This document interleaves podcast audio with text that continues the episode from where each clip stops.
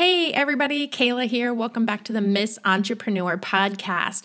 So, today I want to talk about the one thing you need in your business to make sales.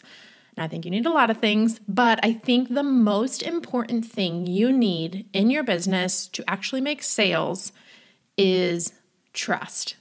And today I'm going to talk about several different ways that you can build trust within your business. So, if you are have you been in business for any amount of time, I am sure that you have heard about the know, like and trust factor. So people have to know what you do, who you are. They have to like you. They have to like your content, the problem that you're solving, and then they have to trust you. And it really goes in that order. So trust is the last thing that will happen and it's the hardest thing that will happen. And I think that goes in life in general for people to trust you. It will take time. Um, it will take a little bit of effort. So I want to talk about ways that you can build trust within your community, within your business, so that you can make sales. Um, like I mentioned, it does take time to build trust in real life and in business. So, consistency is one of the most important pieces of building trust within your business. That is why I always say create content and be patient. And when I say be patient, when I say consistency, I'm not talking about for a couple weeks. I'm talking about for months, even maybe a year. You talk to some people who are very successful, they'll say, you know, it didn't come from me. It didn't, that trust, those sales weren't consistently running in for a year, maybe two years. So, that consistency is such an important piece to build trust within your business. So do not give up keep creating content and be patient, and the trust factor will happen for your business. But how can we maybe move the needle a little bit further along and start building trust within your community? That's what I'm going to talk about today. So, the very first way, the best way, I actually was going to record this episode all about this first way, but I also wanted to give you a couple other nuggets that you could take and build trust. But the absolute best way to build trust within your community.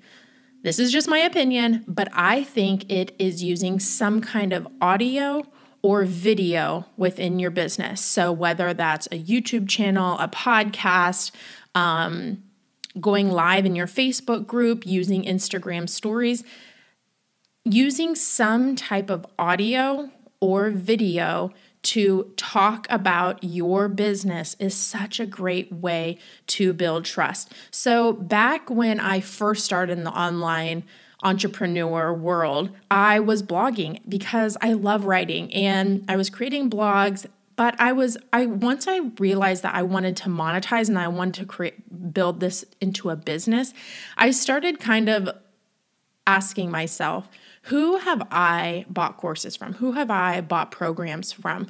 Um, who have I invested in? And what was it about them that made me invest with them? And every single person that I have ever invested any amount of money with, they have either had a podcast, they've either been using their Instagram stories, or they've had a YouTube channel. So I realized, okay, like that I think most people, that's such a quick way to build trust.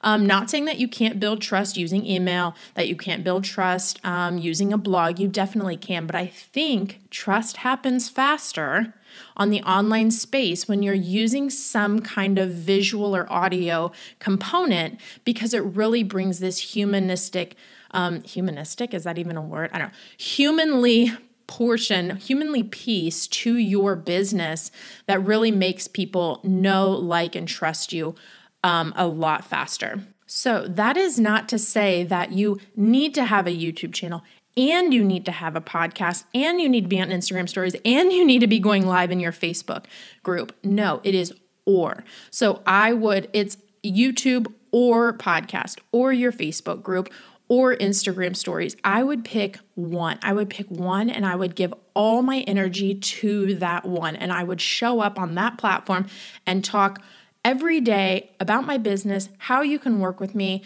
um, the problem that I solve over and over and over again. Um, I think for me personally, and a lot of my clients that I work with, it's Instagram stories because there's such a low barrier of entry to Instagram stories. You don't have to have fancy equipment or, you know, a different um, like editing software and all this craziness. You can literally pop on Instagram stories on your car in your car on the way to you know in the pickup line for picking up your kids at school like it's just it's such an easy way to pop on show your face talk a little bit bring some personality to your business and build that trust so please do not think that you need to be everywhere in order to gain trust and make sales. No, again, I would pick one or two platforms and show up, talk about your business, talk about what you do, talk about the offers that you have, talk about the best selling offer that you have in your business and how many spots that you have open for it in the next two weeks. There's a great content idea to go and run on your stories and just be able to promote your business. Instagram stories is also another really great place to show off testimonials, which is the number two way in how to start building trust in your business is showing testimonials. And again, that is why I really love Instagram stories because you can easily show your testimonials on your story. So you're your community is consistently seeing how well you are doing in your business. And I'm not saying that they have to be really fancy testimonials that you've created in Canva and it's a very formal, beautiful testimonial. I'm saying if you send off a project to somebody and they write you a message back about how quick you got that project back to them and how it's perfect and exactly what they were looking for screenshot that, black out their name, and put that on your Instagram stories as a testimonial. Also, another thing that I always recommend to my clients is starting a smile folder. I like calling it a smile folder because it's a place that you can put all your testimonials that make you smile. So, when you are feeling down about your business or kind of where you're at or just right human life, it happens to everybody, you can kind of go to the smile folder and make yourself smile about the impact that you are bringing to other people's business. And then you can have all your testimonials in that folder and reshare them. So just because you shared a testimonial a month ago doesn't mean that you can't reshare it again because people probably don't remember or they want to see it again to just reiterate that you know what you're doing, you're making an impact on others. Can they imagine, you know, you doing this for their business? The third way that you can build trust within your business, and this is probably if you are um, newer as a business owner and you are trying to sell your services, show off those services. So, what do I mean? I mean, when, um, let's say, for example, when I first started out, I was offering um, consultation calls for Pinterest marketing.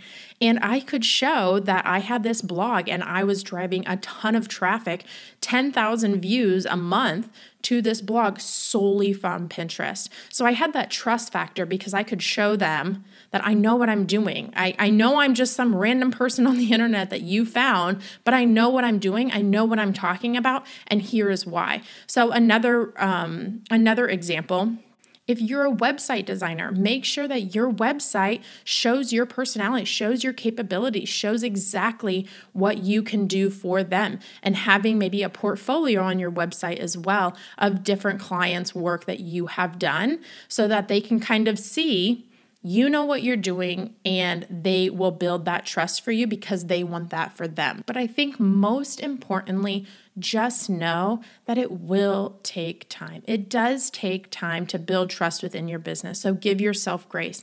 But show up on some kind of audio. Again, I recommend Instagram stories, show testimonials, and show off the skills that you are trying to sell to your community. And if you enjoyed this episode, I would love if you shared it on your social media platform or just shared it with a friend. And as always, you can find me on Instagram at kayla.ruan, or you can join my free Facebook group, Miss Entrepreneur Community, and I will chat with you next time.